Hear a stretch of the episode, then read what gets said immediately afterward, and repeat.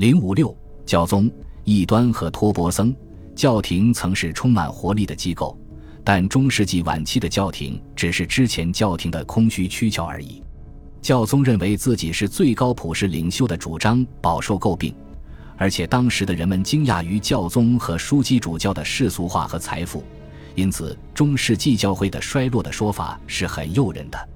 但是中世纪晚期的教宗和高级教士与他们在十一至十二世纪的前辈相比，世俗化程度并不特别高。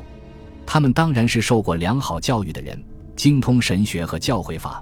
而且完全能够胜任他们在政府和权力机构中的职位，教会人员的素养或者性格并没有变得更差，而是教会机构本身的特性正在变糟。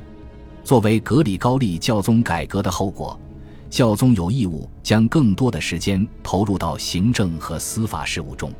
教宗的统治权并不仅仅停留在教条里，而是表现在公正的行政机构以及审判和仲裁的过程中。教廷缺乏强制手段，因此高度依赖于世俗权力执行其判决，并且在欧洲的王国和贵族领地内只能通过其代理人维持有效的存在。这样的教会有必要由一位律师教宗来领导。选举一位圣徒般的隐修士作为教宗的危险性在一千二百九十四年彻底爆发了。教宗选举会议将隐修士彼得罗莫罗内选为教宗，称瑟莱斯廷武士。他的教宗任期简直就是灾难，在四个月之后他就被迫辞职。因此，中世纪晚期不问世事的灵修不再是当选为教宗的必要条件。教宗本人或许是禁欲且虔诚的教徒，但是他的公共生活和其他王公贵族并无太大区别。他们的生活比世俗贵族更困难的地方在于，教会内部和世俗世界都兴起了对纯粹宗教信仰的崇拜。由于教会作为机构越来越世俗化，要求其更纯洁、更精神化的呼声越来越激烈。英诺森三十人教宗期间，代表着教宗至上主义的巅峰。一千二百一十五年，第四次拉特兰大公会议规定了教会事务的处理以及教会与世俗政权的关系。这种关系很大程度上决定了中世纪晚期教会的发展。在英诺森四世时期，教会的财政机构进行改革，大量的圣旨授予了教宗和罗马教廷推荐的候选人。由教会的中央机构掌控的商业规模，到十三世纪末有了迅速的增长。例如，教宗财务省审理上诉案件、外交事务、复查金融账目、任命有圣奉的教职以及获取仲裁的回报等活动，构成了教宗和枢机主教活动的很大部分。因此，出现反对教会组织的机构就不令人惊奇了。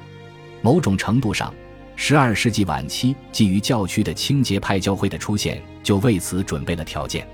清洁派或称为阿尔比派。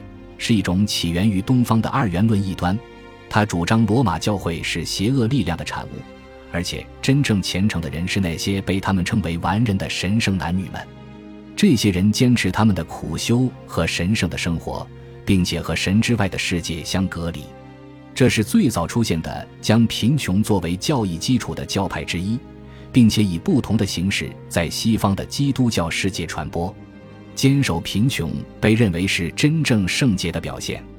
有人认为，基督的教会应当赤脚行走在使徒的道路上，赤贫成了基督教上好的美德之一。与之伴随的还有福音主义。教宗洪诺留三世担任教宗时，承认了由阿西西的圣方几个所建立的托钵僧会。这一事件表明了教会的态度：修士避世的时代已经过去。教会需要一个既可以守贫又可以传道的团体。凭信徒的需求，因为人口迅速增长而大量增加。圣方几个修会的出现满足了这种需求。与西多会等早期修会不同，圣方几个会成员都居住在城市中或者城市附近的住所，强调他们的慈善工作以及传播福音的工作。他们经常在室外从事这些工作。欧洲南部地区有施舍乞丐的风尚。与此相比，在布鲁日、约克或者布拉格的街道上做一名真正的乞丐更加困难。很快，圣方几个会和他们更注重思辨的兄弟圣多明我会，也被称为兄弟布道者，就在整个西欧基督教世界迅速扎根。但人们并不能很好的遵守圣方几个的规章，并且在修会内部爆发了激烈的冲突。冲突双方是传统派和属灵派，前者主张拥有财产的必要性，后者强调在他们托钵僧基础上的绝对的使徒式的赤贫。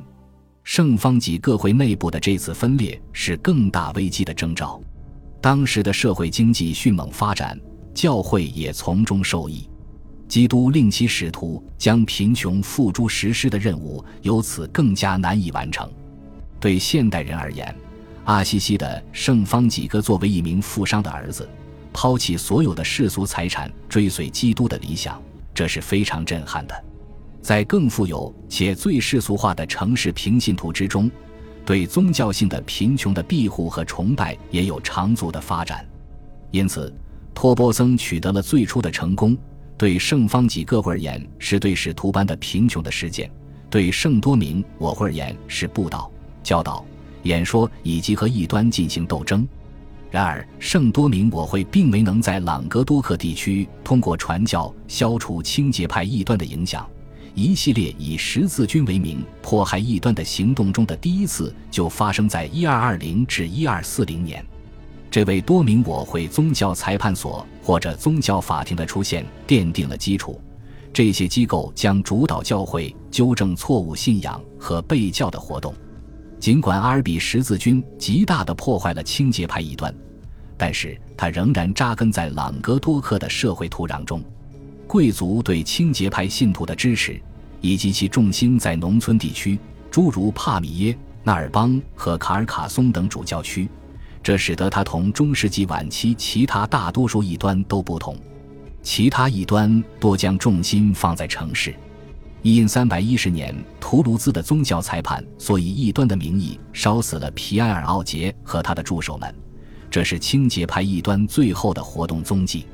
该地的宗教裁判所法官是多名我会修士伯纳德居一，他写于一千三百二十年的审判手册，为他的同僚们提供了信息。建议和程序指导，某种程度上说，教会自己创造了中世纪晚期的异端。